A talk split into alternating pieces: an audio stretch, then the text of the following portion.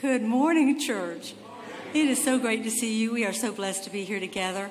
Uh, before I share the announcements with you, I have to share something. We have some great, we have grandparents in the house today. A new baby girl was born on Friday. Uh, David and Marcia Elder, Marcia's back there. Our grandparents, Brandon and Amber, had a little baby girl on Friday. We're excited for them. I think that makes five. That's a lot, right? That's, that's a lot. that's good. Um, if you're new here, we'd love to connect with you, and there's a couple ways you can do that. You can either go out into the atrium to the welcome desk and fill out a Connect card, or you can do that digitally online. We've set up a platform for you, and the phone number is 904 441 6900, and you can just put the word Connect to text that if you would like to fill it, or if you have any questions, or fill out a card. We'd love that. Also, you can text the word news to the same number, and that will give you all the information the going on in the church and all the things that you see in your bulletin as well during the week. So we just we'd, we'd love for you to do that. Uh, just a couple of things I want to highlight uh, this afternoon at one o'clock at St. Augustine Beach. There is a beach baptism, and that is on 10th Street at one o'clock. And if you know, for a reason you've not ever been and seen one, I encourage you to go if the Lord has laid it on your heart to be baptized and you'd like to do that, um, just talk to the staff and we can make that happen this afternoon if you're willing and able. I think the water's pretty good now. So I'd say, yes, yay, go, God, right? Amen. Um, also, May the 22nd, which is next Sunday at 4 o'clock, we will be having a called uh, congregational meeting, and that is to talk about and vote on going forward with building the uh, Life Family Center building that we will be starting. Uh, so I encourage you to come to that meeting. That will be over in the CLC uh, at 4 o'clock.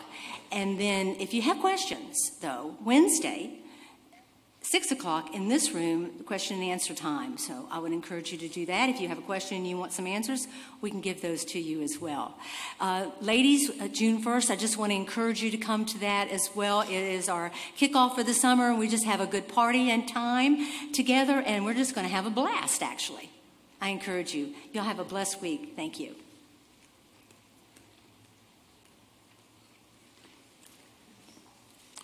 So as Judy mentioned, yes, we do now have five. So we've got the uh, we've got the basketball team, but we don't have a bench. We don't have any subs that can come in yet. So we're hoping to uh, maybe expand the league a little more, but that's not my decision. But we will take any that they want to bring on. We read in, in Second Chronicles of the dedication service for Israel's first temple. That, that's the one that was built by Solomon.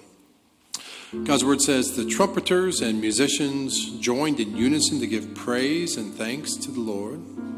Accompanied by trumpets, cymbals, and other instruments, the singers raised their voices in praise to the Lord and sang, He is good. His love endures forever.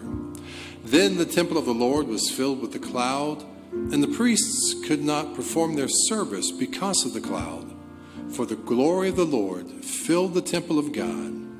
So the people did what only they could do. They filled the house with praise. In response, God did what only He could do. He filled it with glory. Fill this place with the praise of the God Lift him high, glorify the ancient of days. Oh, ye saints, lift your head, lift your heads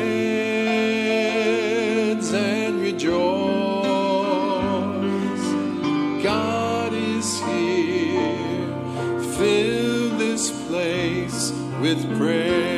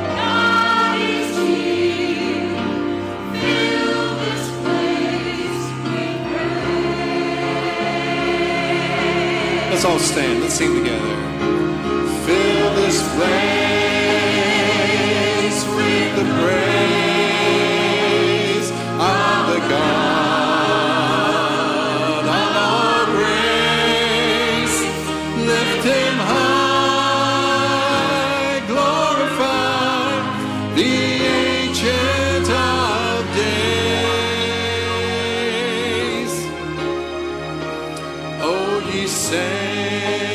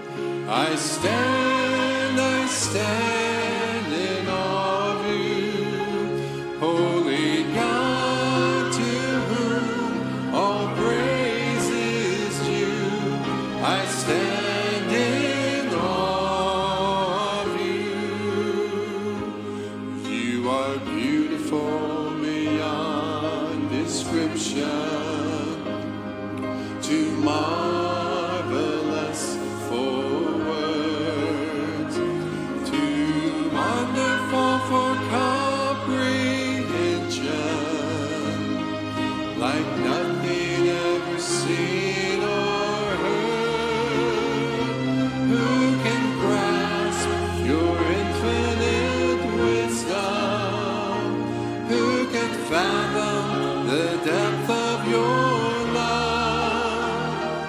You are beautiful beyond description, majesty enthroned above.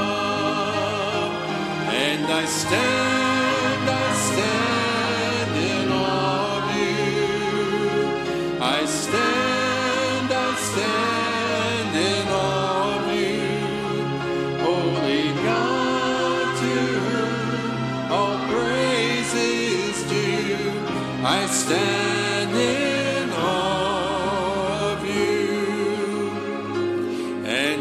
And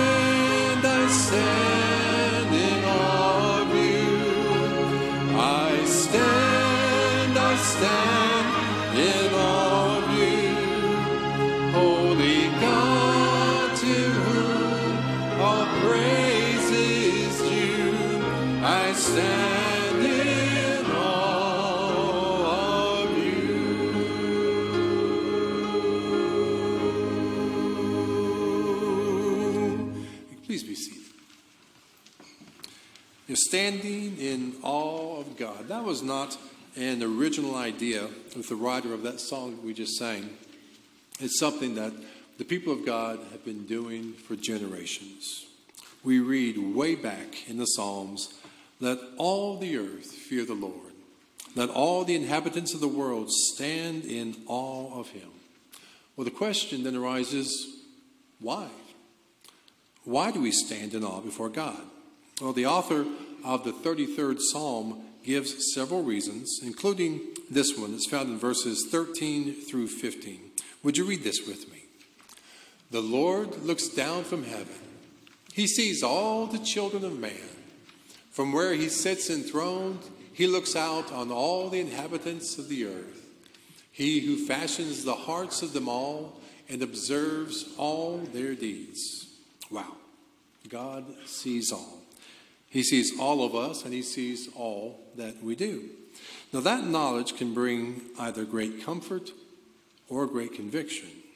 You see, when we're hurting or in trouble, we can remember that God sees us and we can say, Oh, joy. But when we're sinning, when we're doing the wrong things, we can remember that God sees us. And we can say, oh boy.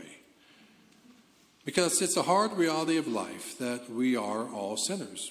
The Bible makes that abundantly clear. It says in Romans that all have sinned and fall short of the glory of God. But the good news, the gospel, tells us that God made a way for us to be right with Him. God spoke through the prophet Ezekiel and said these words. Would you read these with me? They shall not defile themselves any more with their idols and their detestable things, or with any of their transgressions. But I will save them from all the backslidings in which they have sinned, and will cleanse them. And they shall be my people, and I will be their God. When we truly grasp that the holy, perfect God looked down from heaven and saw a sinful, strained human race and said, I love them. And I'm going to send my son to die and pay the penalty for their sins. Well, there's only one way to appropriately respond. We kneel in contrition and confession, and then we stand in awe to give him the glory that he alone deserves. So let's enter into a season of prayer. We're going to do this two ways. We're going to do a silent time of prayer where each of us, in the privacy of our own heart, we can speak to God. We can ask that Spirit that indwells believers to reveal to us those uh, things that we've said or done that we shouldn't have, or the things we should have said or done that we neglected to do. These are all sins. We're going to ask that Spirit to bring those sins to our, to our mind so we can then confess them. And remember, when we confess, we're not telling God secrets. We're not airing our dirty laundry. He, he saw it. He was there when we were doing it or saying it or not doing it or not saying what we should have done or said. But we're merely, when we confess, we are agreeing with God that what He says is true. We ask for forgiveness. At the end of that time, where we do that silently and individually, there'll be a prayer on the screen. And if that prayer on the screen is a true prayer of your heart, I'll invite you at that time to join with your brothers and sisters as a body as we together, as a body, uh, proclaim our dependence on God. So, first of all, individually and silently, let's go before God.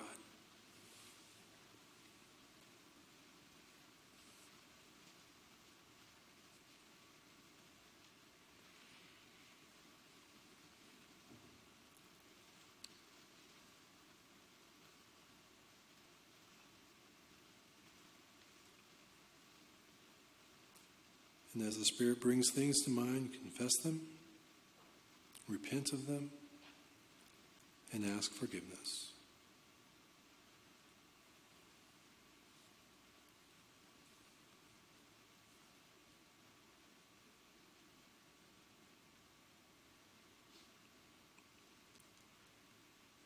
And if the words on the screen are the true prayer of your heart, then would you pray this with me?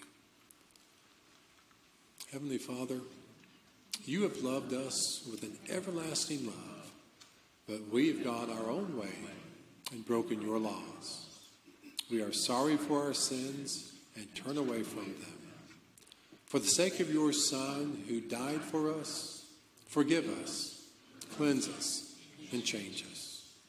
By your Holy Spirit, enable us to live for you and to please you more and more through Jesus Christ our Lord. Amen. When God's people confessed and turned from their sins, his word tells us, You forgave the iniquity of your people. You covered all their sin. You withdrew all your wrath. You turned from your hot anger. So Jesus satisfied God's holy judgment of sin on our behalf. To God be the glory. Let's stand and sing that.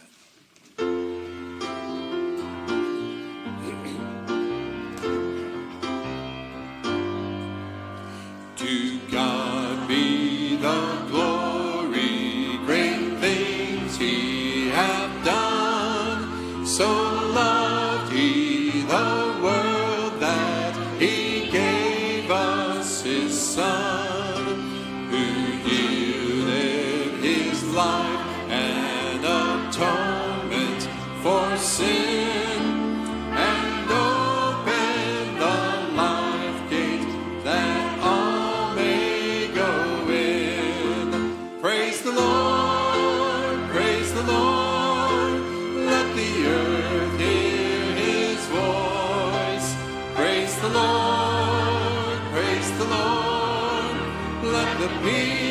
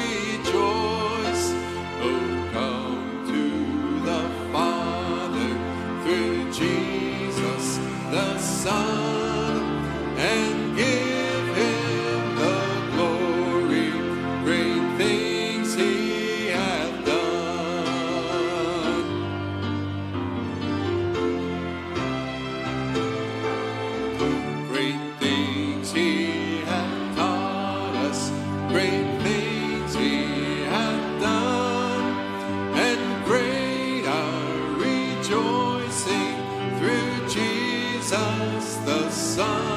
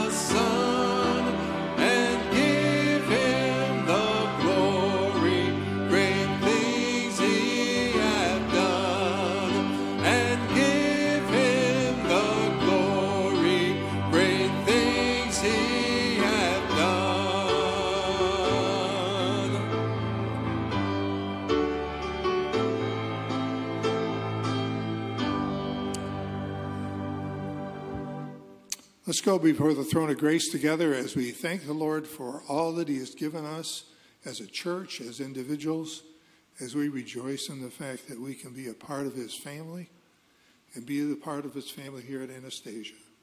So let's pray together. Father God, I do thank you again for the offering that was given this morning. I thank you for the up and coming pos- possibility of having a new building for to reach out for to more children. And Lord, I thank you for the uh, children's program this past Wednesday. Some 70 kids standing up here on the stage over in the CLC singing your glory. And Lord, that's what it's all about. That's our next generation, and I rejoice in that. So, as the offering is given, the tithes are given, and I just thank you for that, Lord. Use that resource for your glory in Jesus' name. Please be seated.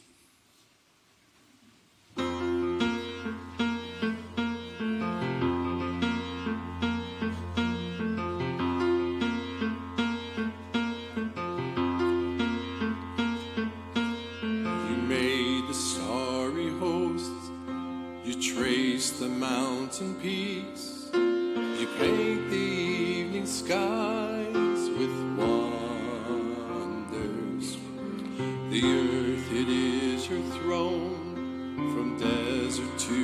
see. All nature testifies your splendor. Praise the Lord.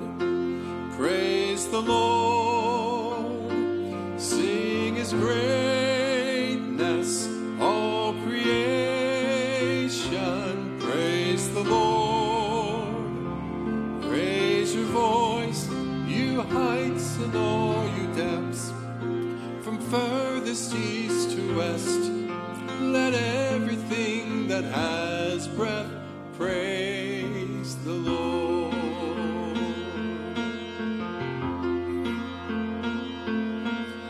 You reached into the dust, with love your spirit breathed. You formed a sin.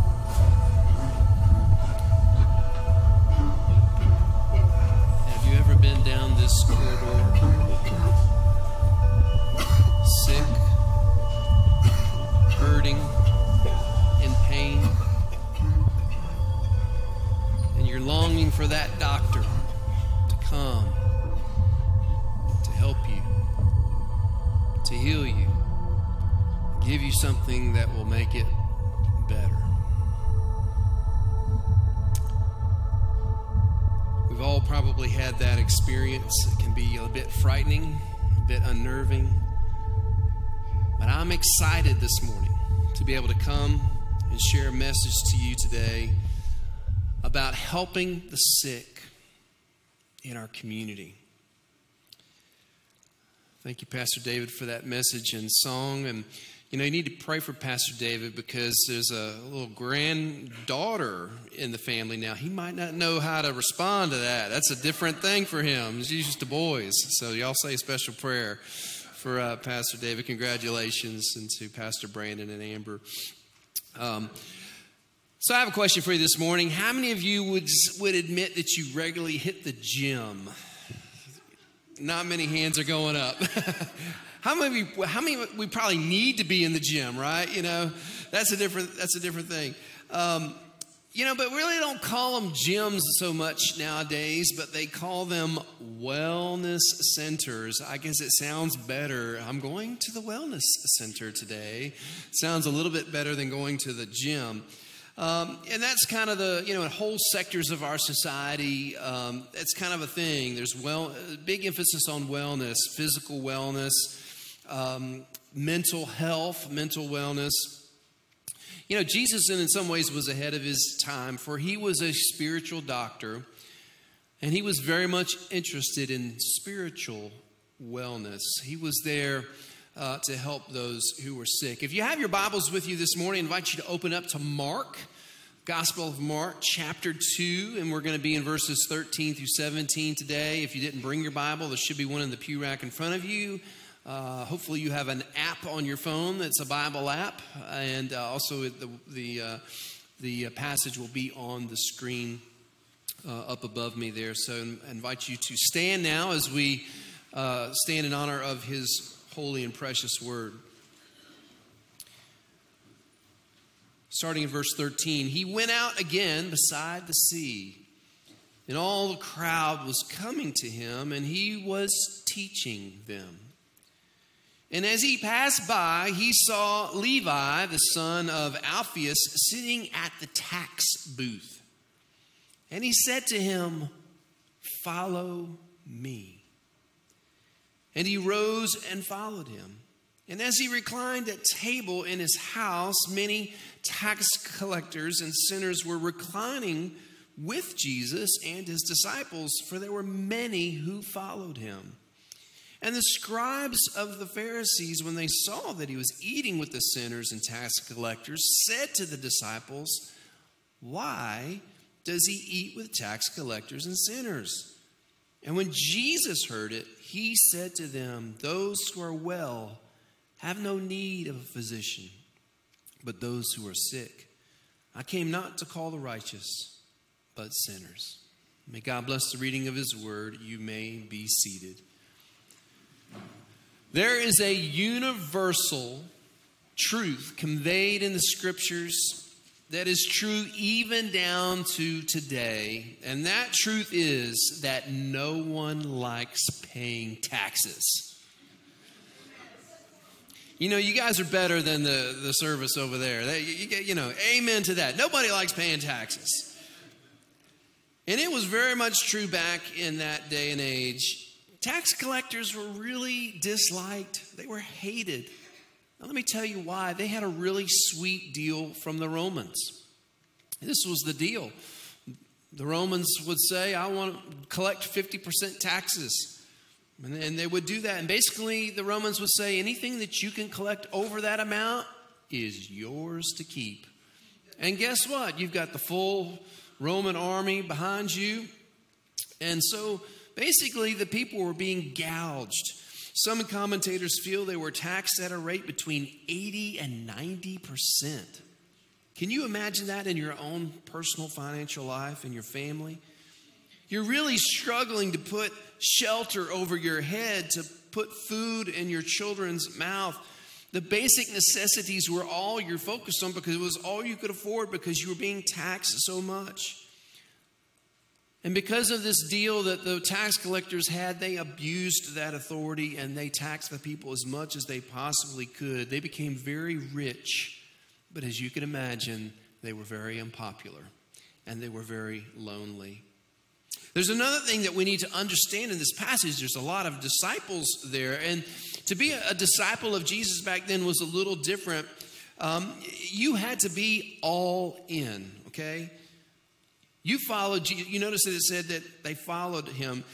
you, basically left your job, you left what you're doing, and you followed Jesus. You walked where he walked, you ate where he ate, and and you were literally with him 24-7 you're listening from him learning from him it's a, it's a it's hard for us to understand that kind of, a, of immersive type of experience but to be a disciple back then that's what you did so here in this passage you have a very interesting combination of characters then you've got you've got levi this tax collector you've got the disciples and you've got a bunch of other people claiming to be followers of jesus and there, there's another group of people here, the scribes of the Pharisees.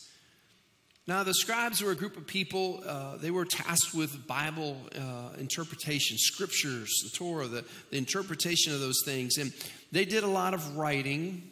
They were called scribes. As, you know, so, but there was, there was another um, an aspect of them and of their life, and it was really kind of why they were there at this gathering, at this dinner. They were kind of like investigative lawyers. They were watching Jesus. They wanted to see if he was going to say something that would contradict what the scriptures would say. They weren't there just to see Jesus, but they were there uh, to try to trap him and really to try to take him out. So you have a very interesting dinner party. Have you ever been a part of a, a dinner where there was a lot of drama going on? A wedding or something, you know, there's a lot of family dynamics and it's just a lot. Yeah, this is what that Jesus. I, I, I think about this passage when the disciples are on the boat and it's storming and they've got their you know their buckets and they're bailing water and everything is going crazy all around and jesus over there snoozing you know uh, and uh, you know through all that stuff that's going on in that scene jesus is over there relaxing. He's verse 15 he's just reclining at the table. He's chillaxing. Is that a word? Yes. And many, you know, it says many of the, the tax collectors, the, the sinners, were there with him. Now, the Bible doesn't exactly say uh, what these sinners had done, but just by association with the tax collector, uh, you were in bad company, and likely it was a bunch of Levi's friends. So, for some, particularly the, disciples and the Jewish folks, the scribes, you know, for a Jew to be in that home was scandalous in and of itself, you know, because they're thinking, well, the, these tax collectors, they steal our, our wages, they embellish themselves while we struggle. And so, just for Jesus to go into this house would have caused him to be questioned by some. So, while all this is going on, the scribes go over to the disciples, the, the core disciples, and they're like, well, why, why is Jesus eating here? What, you know, what, what, is he, what is he doing here? What, what's going on? Why does he eat with tax collectors? They just couldn't imagine doing that because they despised them so much. And it's interesting that the disciples, at least the scriptures uh, don't give us their answer, but they don't, they don't answer. But Jesus hears, and he gives them the answer in verse 17. He, he makes two statements that I want to be the focus for our, our uh, message this morning. And that is, those who are well have no need of a physician, but only those who are sick. And then I, Jesus, have come not to call the righteous, but sinners. So, two things Jesus has come to help the sick, and secondly, he's come to call sinners. Let's pray. Lord, as we think about your word this morning and this message, help us to understand it, to personalize it, to apply it to our life. We pray this in Christ's name. Amen. Jesus uses an analogy that we can all relate to being sick. Has anybody ever been sick?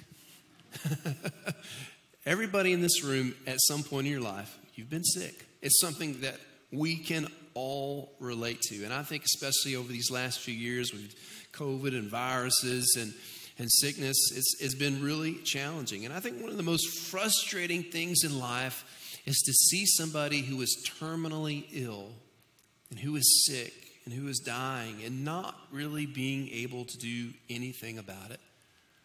If you've ever gone over to the Bailey Center and hospice and be able to sit with someone and, you know, they're, they're transitioning uh, to heaven and, um, and it's that time, but, but You're, you're just simply having to be there. You don't necessarily have any power uh, to stop that process. Uh, we all can relate to being sick.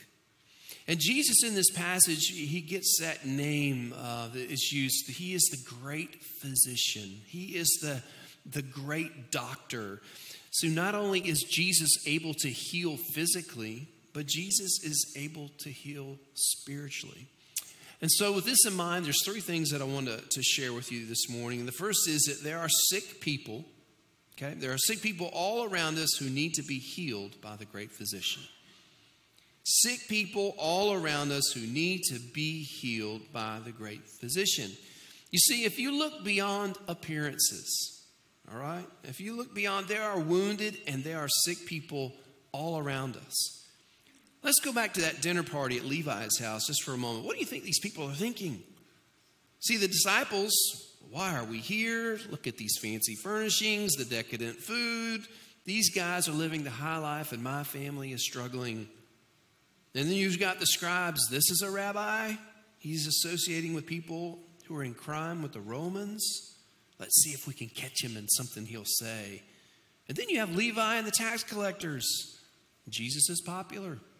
We like hanging with famous people. But I still can't believe Jesus is hanging with us, talking with us. Something is different about Jesus. He seems like he really likes us, cares about us.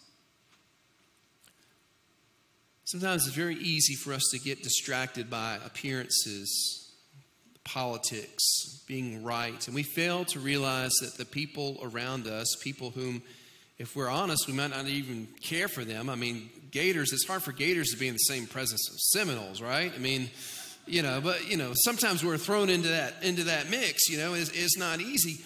But you know, when we look under the hood, sometimes if we could just peel back the layers and the surface, if we really could see into people's hearts, we would see that people are hemorrhaging, they're suffocating, they're dying a slow death. And the question is does anybody notice? Does anybody see it? Does anybody care to go across the railroad tracks, to get out in the real world, to be the hands and feet of Jesus? You see, everybody at that party had a backstory, they had an agenda. But Jesus was just there because he wanted to love on Levi. And he saw the hurt under the surface. Everyone else saw all the wealth, they saw the trappings, they see all the things that they had done to hurt people. But Jesus saw who Levi really was a sick person that needed a Savior. And that's the challenge for us to really to get into that mindset where we have that discernment to see people the way Jesus sees them. You see, if we want to find a reason not to like someone, you can find it. You know, if you want, if you want to find a reason not to like somebody, you will find it. Can I? I want to tell you today, people are prickly. Poke the person beside you, see if they, they prickle. But Jesus saw through that exterior. And he did this all the time. You remember the woman at the well coming to draw water, and Jesus, he just sees right through her situation and what she's going through. He had that intuition about people. He saw them and he had compassion for them.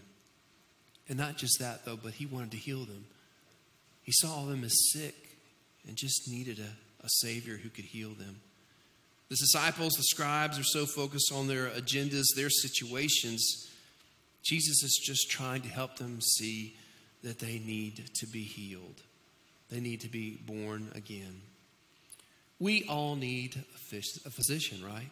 We all need a spiritual doctor. We all need what Jesus has to connect with that great physician.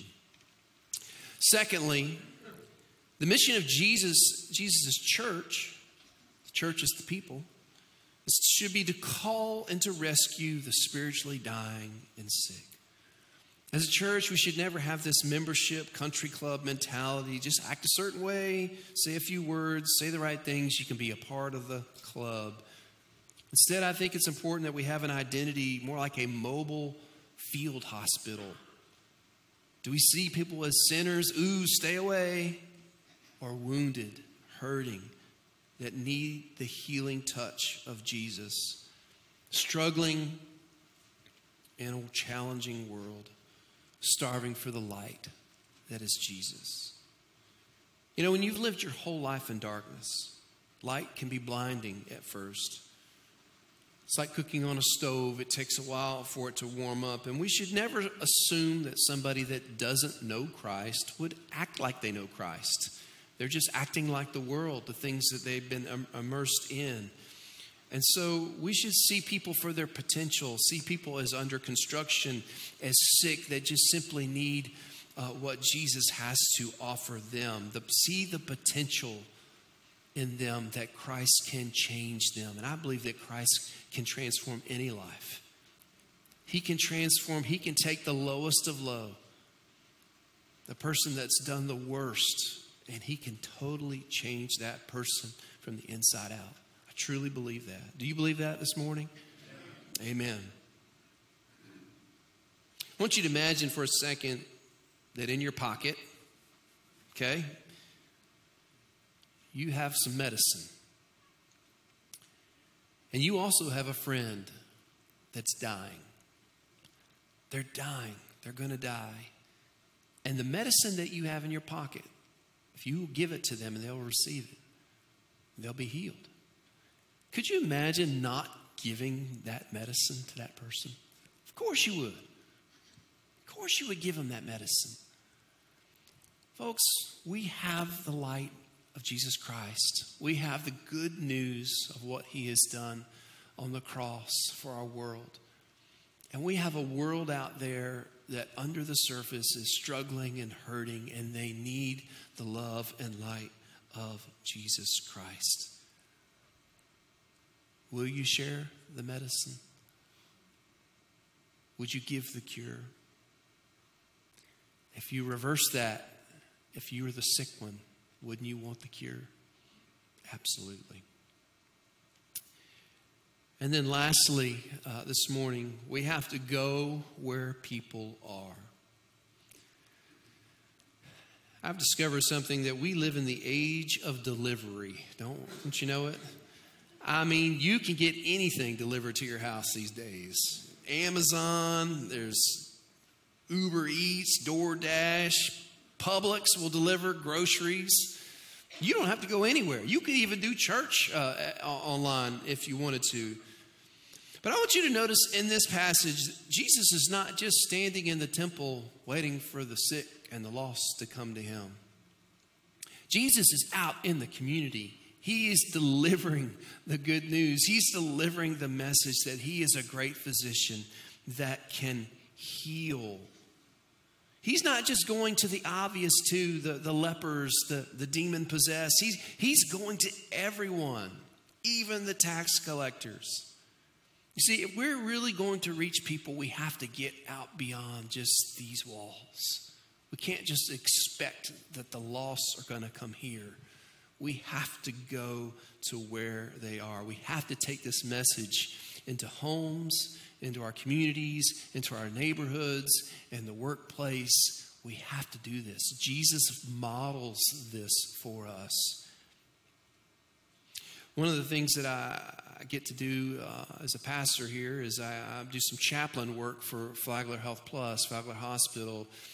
Um, years ago, you know, we're, we're, a fairly large church, and we would have people uh, in the hospital almost every day of the week. And as I was going to visit, I would notice there's a lot of people in these hospital rooms, you know, and I, I was thinking, I wonder if anybody's ministering to them and praying for them. And so uh, I was able to to do that. And uh, one of the things that I've learned is, you know, we have a lot of people in this community that they don't go to church.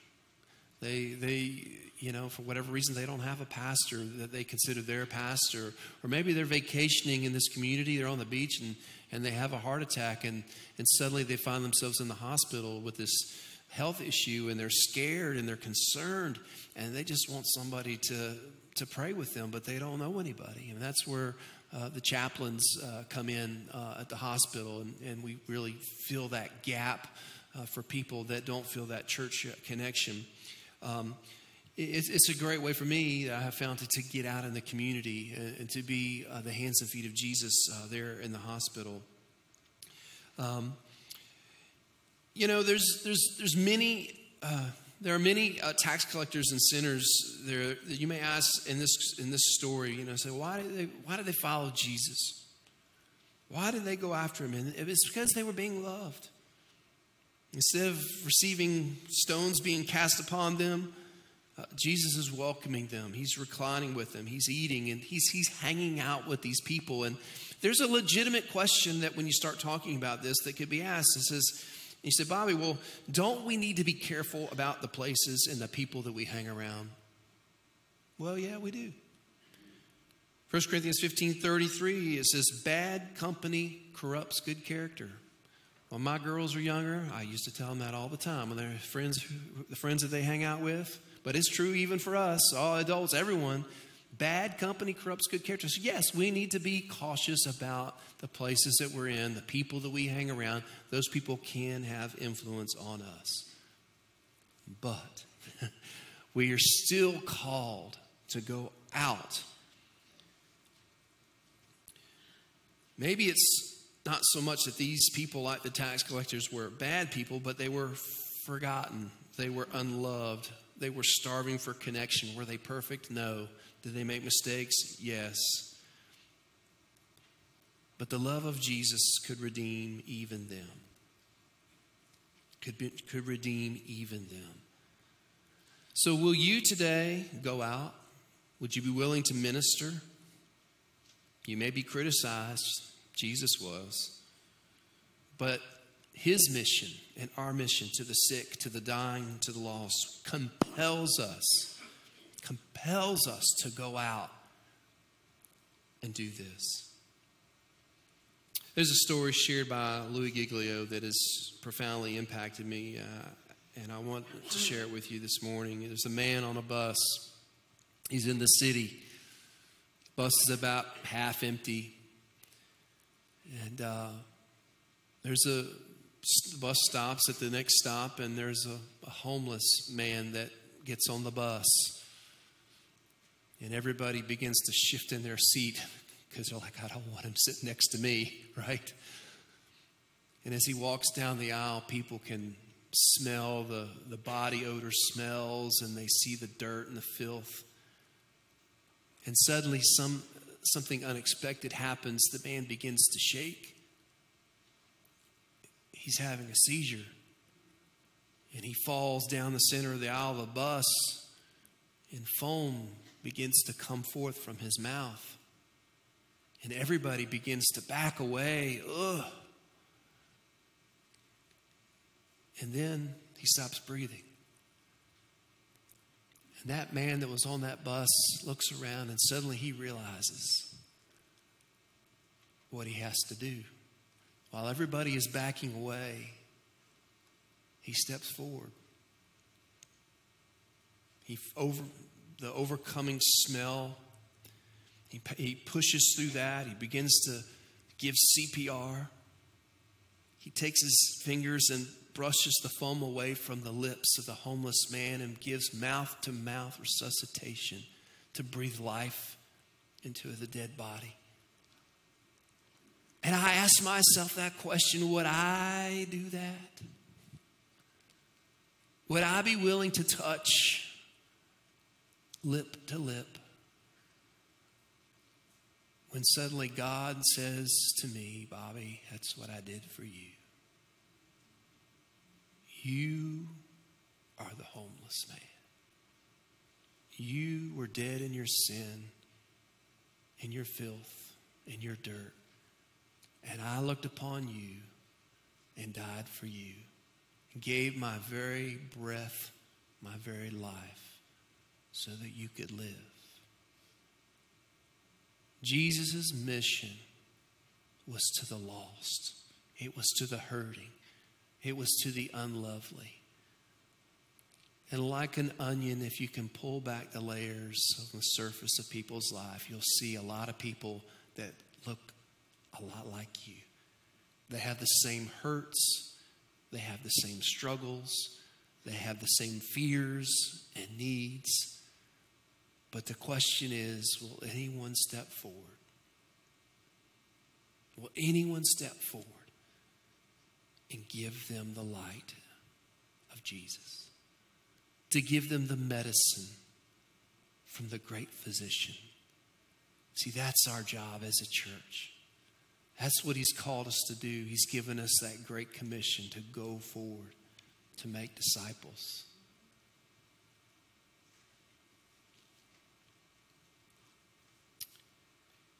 Let's pray. Lord God, you gave your life so that we might live. Lord, we need to understand that everyone without Christ is sick. They need a doctor, they need a spiritual physician. Lord, we all fall short, fall short. We all miss the mark. We all need to be healed.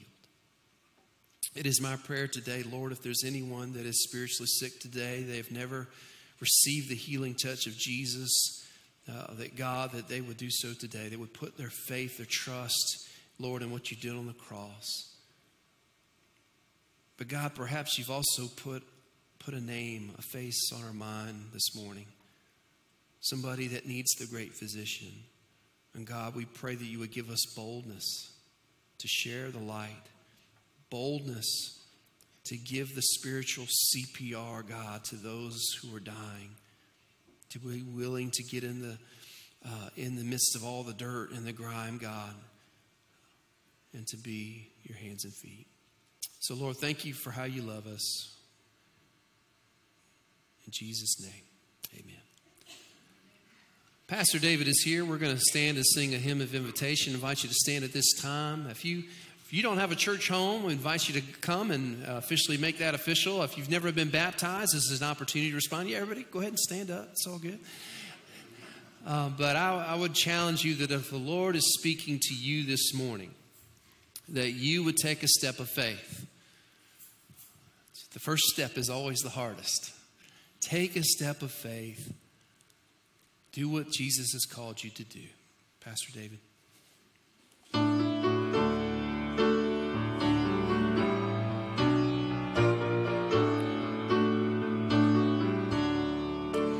I must tell Jesus all of my trials. I cannot bear my distress, He kindly will help me. He ever loves and cares for His own. I must tell Jesus, I must tell Jesus, I cannot bear my burdens alone. I must tell Jesus, I must tell Jesus, Jesus can help Jesus alone. I must tell Jesus all of my troubles. He is a kind, compassionate friend. If I but ask Him, He will deliver. Make up my troubles